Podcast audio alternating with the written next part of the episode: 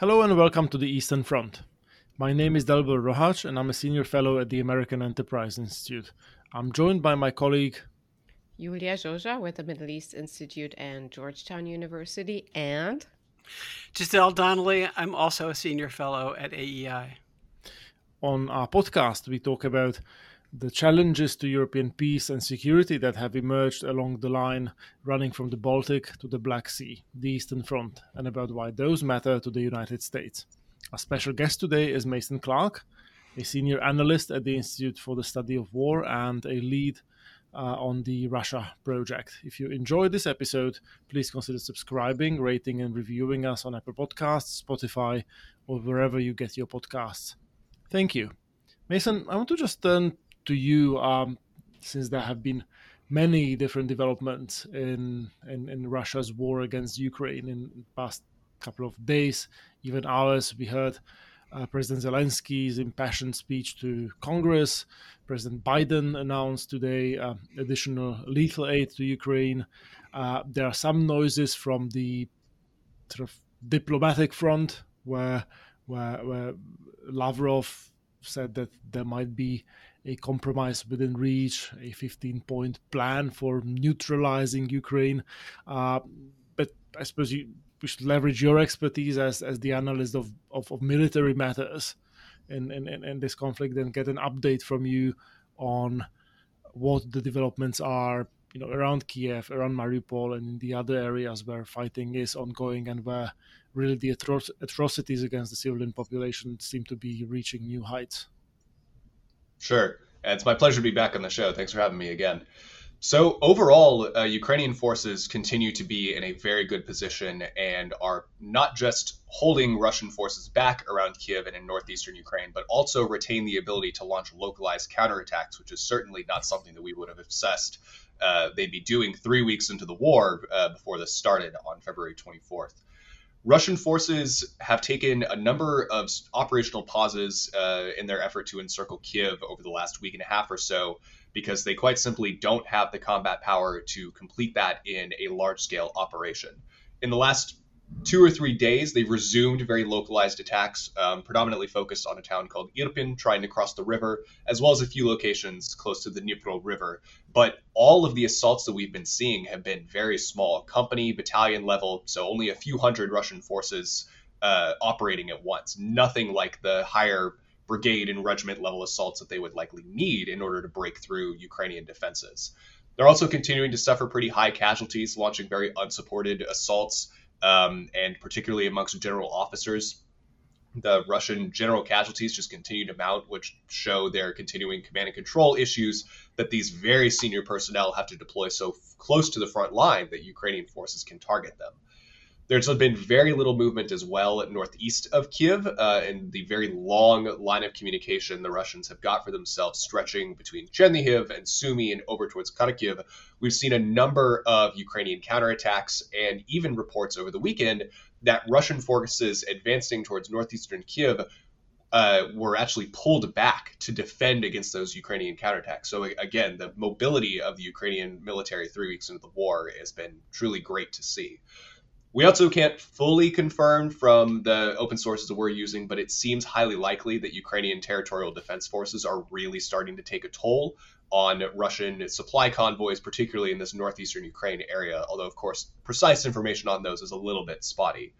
Um, the Russians are continuing, of course, to heavily bombard key cities, including Kharkiv, uh, Chernihiv itself, and the outskirts of Kiev, the capital, and some very limited operations. Uh, southeast of Kharkiv. But again, no major changes. It's been a much quieter week uh, in terms of mobile actions than we would have anticipated as the Russians continue to be able to or continue to face these same difficulties.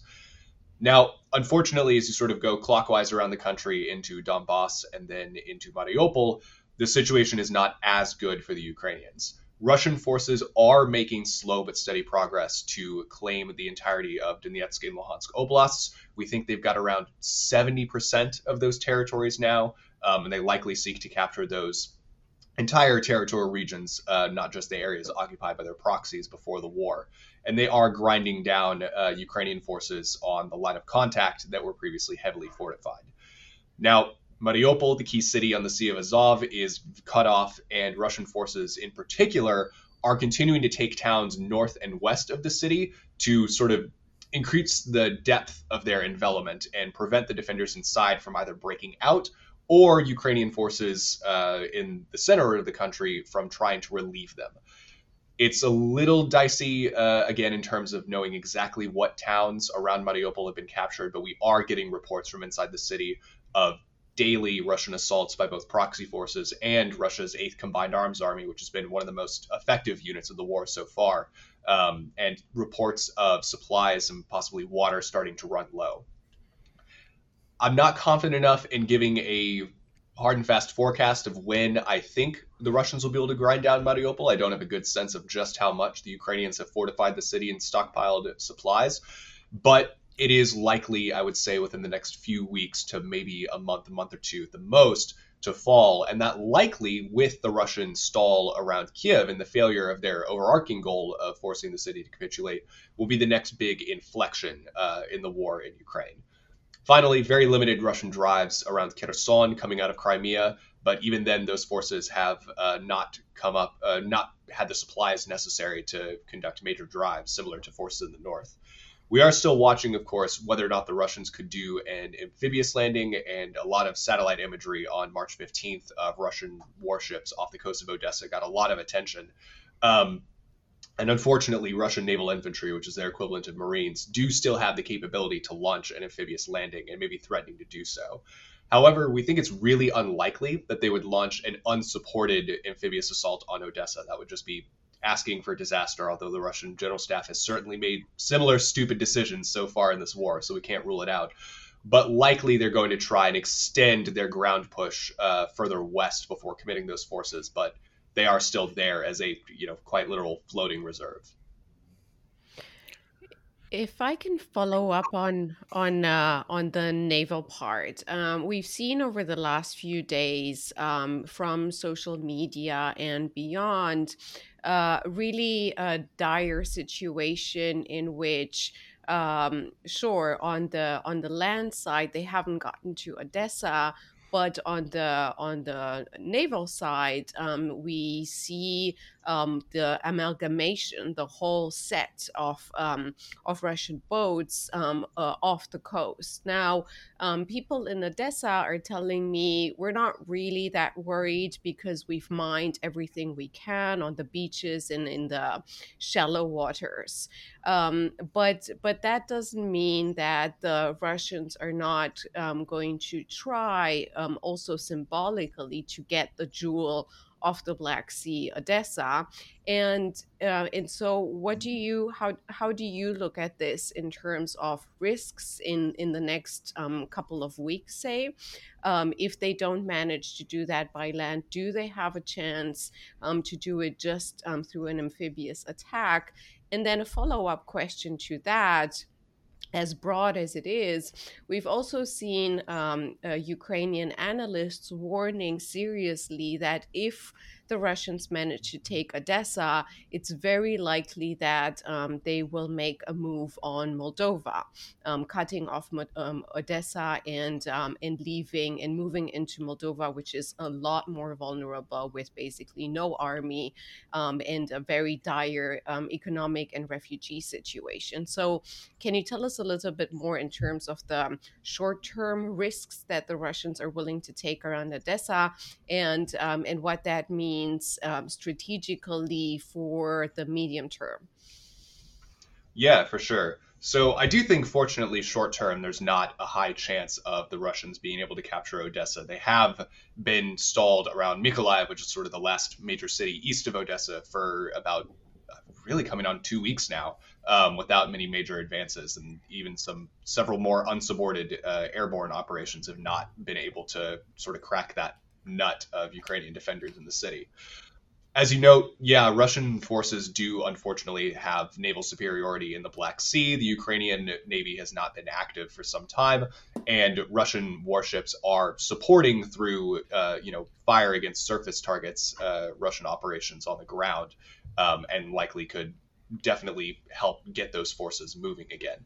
But as right as you also rightly noted, the Ukrainians have for several years prioritized defending uh, both Odessa and Mariupol against an amphibious assault uh, by Russian forces. I mean, years before this uh, new Russian invasion began, that was something that the Ukrainian military was worried about, and that's likely why the Russians didn't use these amphibious forces against Mariupol. Is that they have heavily defended that area as well, um, and I think very much they would be held back to be used uh, once they were ground forces. So again, I think in the near term, what really is going to be the most important here is when uh, or if, but I think unfortunately when Russian forces are able to take Mariupol, because those Ukrainian defenders are tying up a lot of Russian forces and a lot of artillery and supplies, most importantly.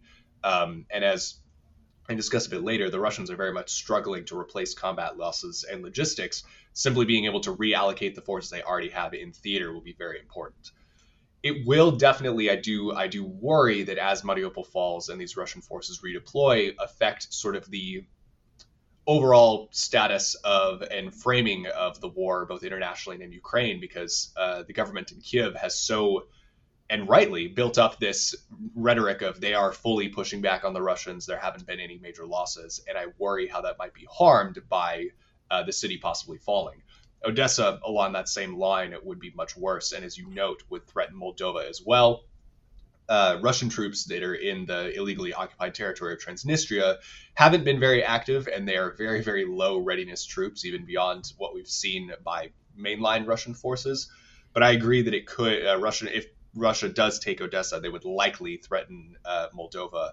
Um, and unfortunately, we can't roll out this being this conflict expanding further into Moldova, or similarly in Belarus. If Russia does finally get Belarus to enter the war, which I don't think is too likely in the near term whether or not that could bring in Poland and other knock-on effects like that um, that we'll be watching as this goes into the summer because this war is going to protract most likely. All right, uh, if we, if I, if you would indulge me in a couple of uh, geeky tactical level questions, sure. uh, I'd appreciate it. A couple of things. one the if you could describe in a little more detail the nature of the Ukrainian counterattacks around Kiev, are these actual sort of ground taking counterattacks, or are they more like sort of large raids? Um, or, or does it involve armored forces, or is it just guys riding in cars and then you know walking the last couple of miles or kilometers to the engagement. So, you know, what's the nature of that? Secondly, uh, there's been a lot of reporters uh, on the ground in Kiev who have said that the southern corridor out of the city is nowhere near being closed off. That even reporters are driving in and out of the city on a on a regular basis, which must mean that military supplies are likewise uh, uh, getting in. Well, three EU prime ministers just yeah yeah by yesterday well, by train. They're they're, they're, they're expendable. um, and I I guess sorry, a couple more bits.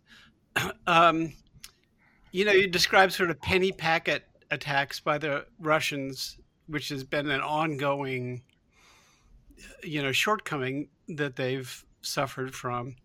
So you got to wonder whether even the Russian forces are really organized for, um, you know, brigade or above. I mean, they have echelons and stuff like that, but how much stuff these people actually have to bring to bear or are able to coordinate, you know, these battalion tactical groups are pretty brittle formations when you look at them. So, you know, we keep expecting the Russian hammer to drop, but it doesn't. So I'll, I'll I, I, could go on ad infinitum, but I'll I'll, I'll stop with those three if uh, uh, until it's my turn again. sure, sure. So yeah, the the Ukrainian counterattacks around Kiev are actually still localized armored forces. Now it's mostly infantry and APCs, armored personnel carriers, um, but there is still some Ukrainian armor, and it's certainly not you know operational swings and territory being taken and lost, but they are actually reclaiming suburbs and outlying neighborhoods of Kiev from Russian forces and then holding them for a day or even uh, longer, particularly around uh, Irpin and Bucha have been the two towns that have sort of been swinging back and forth. um, and it has very much been, you know, still. I mean, very localized within the scale of a couple miles back and forth, mobile fighting there, but the Russians just have not been able to uh, amass the power that they need. And seemingly, the you know, it's fine for the Ukrainians, so to speak, to only launch company and battalion level counterattacks. That's all they need. That's not cutting it for the Russians. And so both sides are sort of doing that back and forth, and the front line has been quite stable northwest of Kiev for some time. Um, yeah, as you rightly noted, there's still a quite open route into Kiev that is allowing uh, the city to sustain itself, continue to develop uh, fortifications, supplies, that sort of thing.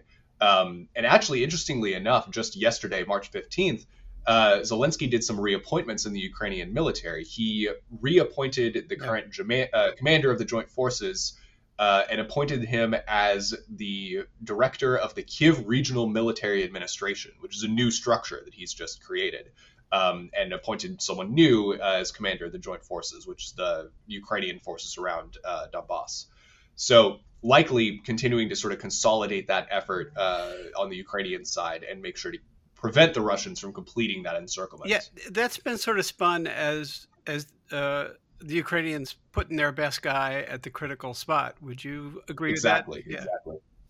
Yeah, that's definitely what I track, and he's been very active so far in the war. Pavlyuk is his name, uh, as sort of a public face and rallying the troops, visiting forces on the front line, um, and he is quite experienced in the Ukrainian military.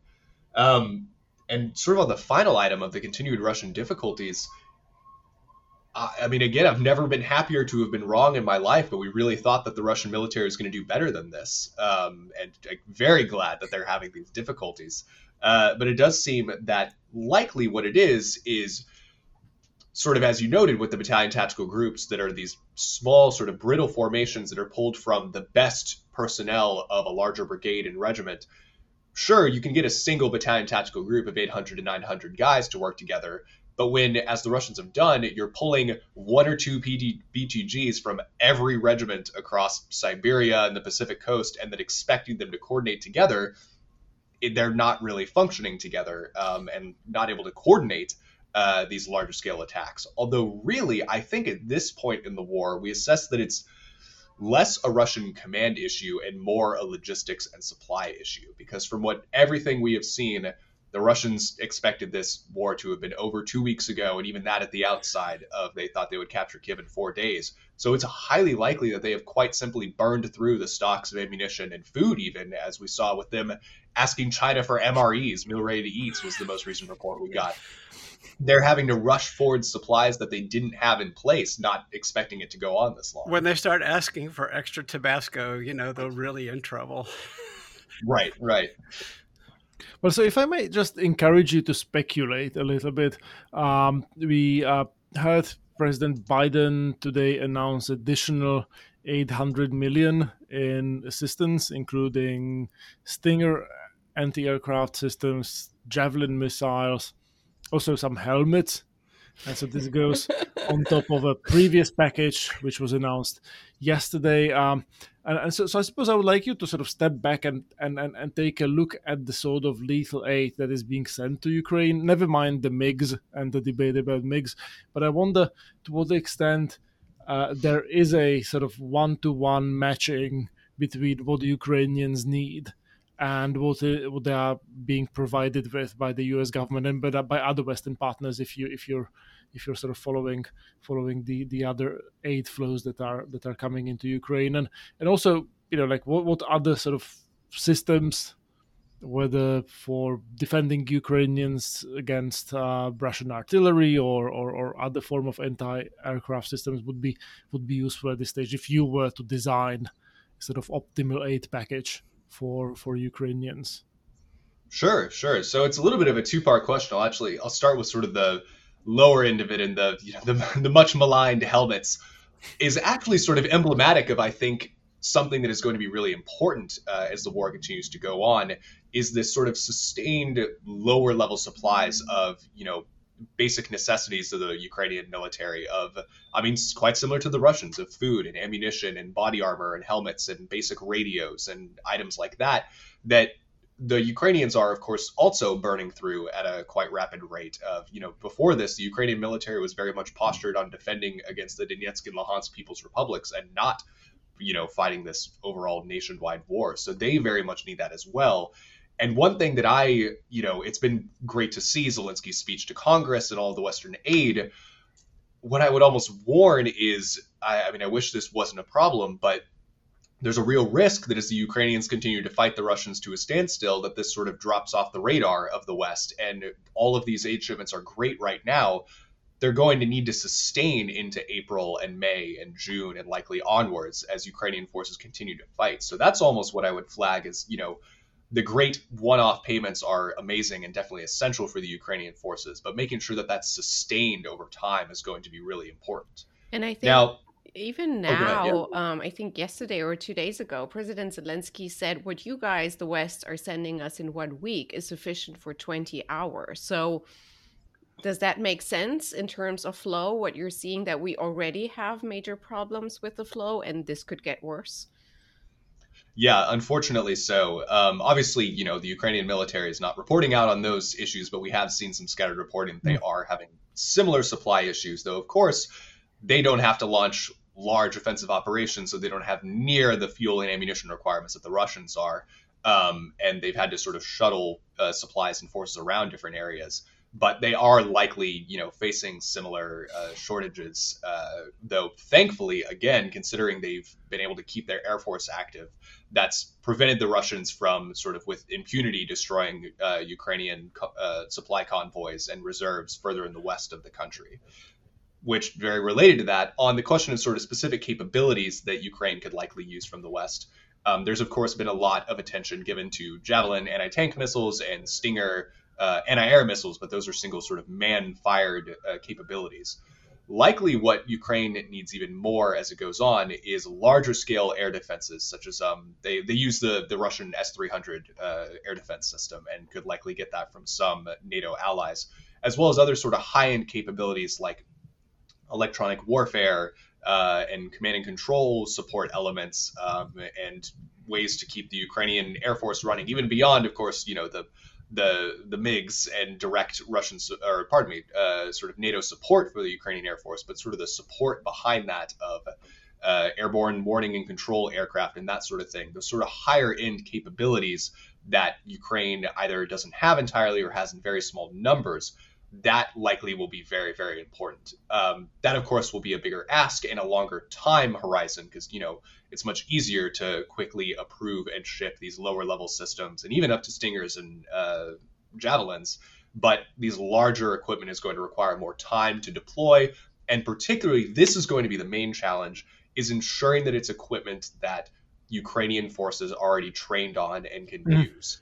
Uh, I mean, for example, you know, just to pull something off top of my head of like the the U.S. Patriot missile defense system, you can't just easily deploy that because you need Ukrainian forces trained and able to operate those. So, so on that, that note, if I may, uh, Biden's announcement included a mention of hundred drones. Yeah. Uh, yeah, that's I don't what know I wanted what to drones those are. If they are the Turkish ones, the same as Ukrainians are using, then it's easy. But if it's if it's a different kind of drone, I imagine like these are not gadgets you just and like fly around like you know little drones that are used you know by Amazon to deliver packages. Uh, so this would require a fairly sort of sophisticated operation to sort of bring Ukrainian systems up to speed. No. Well, actually, I bet that there's a kind of window. Here. I mean, we have a, a hundreds of leftover, you know, low altitude reapers and stuff like that from the Middle East war years. Um, there's also a giant body of Americans and other Westerners who know how to operate and sustain these people who could be hired as contractors.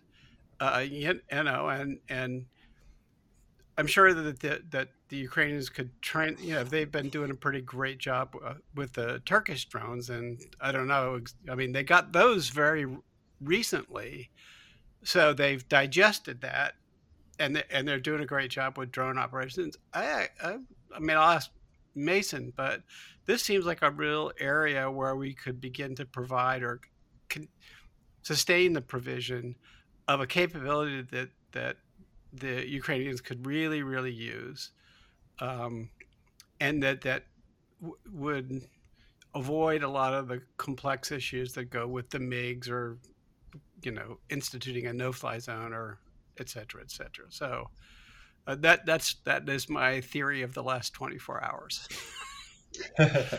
yeah, I don't. So I don't have a good sense, and I'm certainly not an expert on you know how interoperable the Turkish TB2 drones can be with U.S. provided stuff.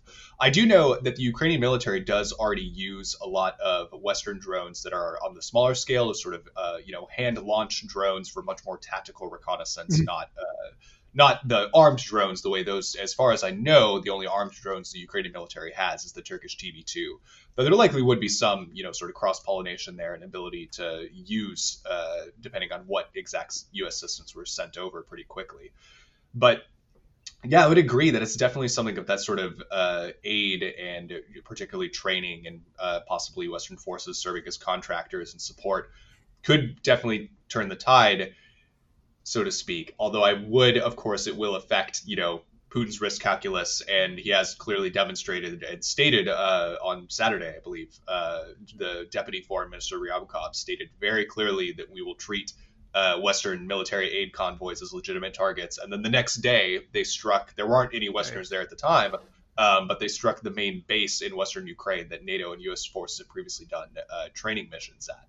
So that will definitely be tricky, and I can I from what I'm seeing from the Biden administration, likely will be something they'll be not too keen on doing of putting those forces in, in harm's way, but it definitely could help support those Ukrainian capabilities. If I can follow up on that, this is the thing that concerns me most. Um, based on that attack and some reports um, on um, on Lviv, um, if we are looking at uh, uh, some in bad terms, miracle of uh, of a Russian significant offensive in the next few weeks, how vulnerable is um, is the West? Because from a refugee and um, IDP perspective, particularly IDP, internally displaced persons, um, from from that perspective, um, uh, Western Ukraine is essential, vital um, for them um, surviving.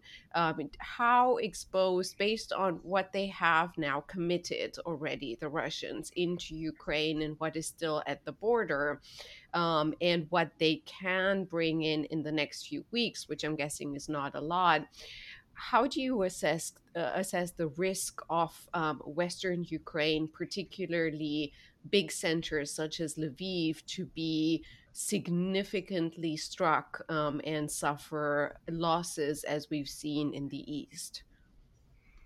Fortunately, I think it's a pretty low possibility. A lot of the Russian forces are, you know, already committed, and they likely don't have too many reserves available that could uh, be a additional force to open yet another axis of advance other than the ones they already have that are unsupported the, with supplies. The, the Belarusian military is poised and ready to go.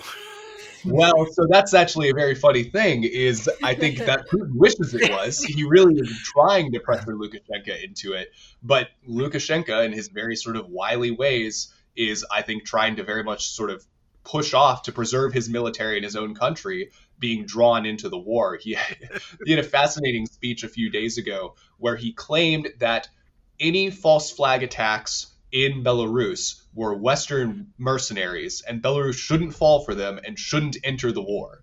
So this seems to be a very direct, you know, because we got actual Russian false flags attacks on Belarus last week right. of yep. Russian aircraft entering Ukrainian airspace and then bombing Belarus.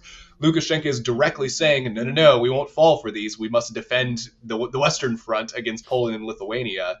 Um, and that's been interesting to watch. But even then, I mean, you, Belarus has about six active combat brigades, three airborne and three motorized.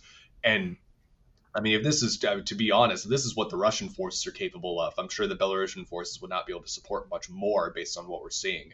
So, thankfully, I don't think that uh, there's a real risk to a ground attack into Western Ukraine in the near future. Though, of course, Russian forces do continue to occasionally target it um, with standoff munitions, cruise missiles, that sort of thing from Belarusian airspace. Though they of course have very limited stores of those weapons and can't you know use them in every situation they would like to.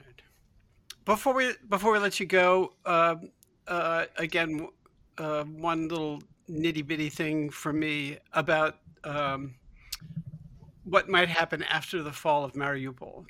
Um, and especially whether the Russians would really be easily able to redeploy much uh, away from there. First of all, you know, even if they, you know, what are they going to do with the city after it falls?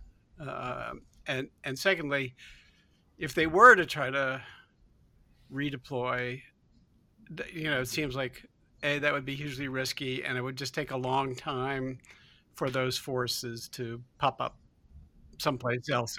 And where what would you do with them? Exactly. I was wondering what you meant by this idea of an inflection point. Like, so how would that sort of change I the dynamics? You were speaking politically, right, more than uh, you know, tactically or operationally. Actually, so thank you for following up. I, I meant both. I don't think those forces would pivot all the way back up to Kiev. What it would do, however, is free Russian forces up to support the attacks towards Odessa and then directly north from Crimea towards uh, Zaporizhia. And I think those are essentially the two options they would have of the Russian 8th Combined Arms Army could, after taking Mariupol, likely a lot of rear uh, air, uh, sort of area forces like Rosgvardia would do the occupation of the city.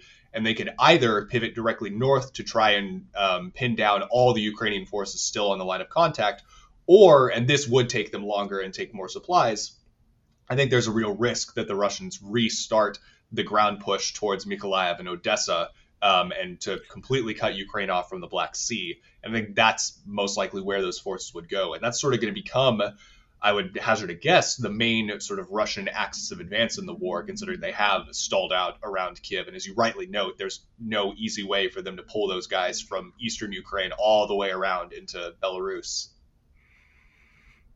I, I wonder whether you know, like getting even from Mariupol to uh, Kherson and and to approach this is, is you know it's difficult terrain. There's a lot of rivers. There's you know the the road network and stuff. I mean they, they do can stop off for gas in Crimea, I suppose, or you know get some additional help there. But I can imagine that even that would be a challenge, even for a much better a much better military. So for sure, for sure. And I'm definitely still talking in relative terms of, you know, it's not they're not going to suddenly click into gear and be a very effective force, but there are a lot of, of Russian troops that, you know, as, as great as the Ukrainians have been doing, there have been some sporadic Russian advances, and I think if they're able to take Mariupol and recommit those forces, they may be able to resume, uh, you know, maybe not full division level operations, but certainly probably more at the brigade and regiment level. So before we wrap up, I just want to make one point because you, Mason, um, are so professional and you make it all sound easy peasy and nice. But um, for our audience, please ponder and think about the catastrophic implications it would have if Ukraine would be cut off from the Black Sea. I'm a Black Sea girl, so I think Black Sea should belong to the Black Sea people. um, but but on that note, over to you, Dalibor. Thank you, Iulia, and thank you, Mason. This has been hugely, hugely informative. Really, really thankful to you. Um, from Dalibor Rohac and Iulia Joja and and and Giselle Donnelly. Thank you for listening to the Eastern Front, a podcast dedicated to security challenges arising along the line from the Baltic to the Black Sea. And many thanks to our special guest today, Mason Clark. You can find more episodes and additional content on our website, aei.org, on Apple Podcasts, Spotify, or wherever you get your podcasts. Please do get in touch with us on Twitter using the hashtag EasternFrontPod, written as one word. If you enjoyed this episode, please consider subscribing, rating, and reviewing us. Thank you and goodbye.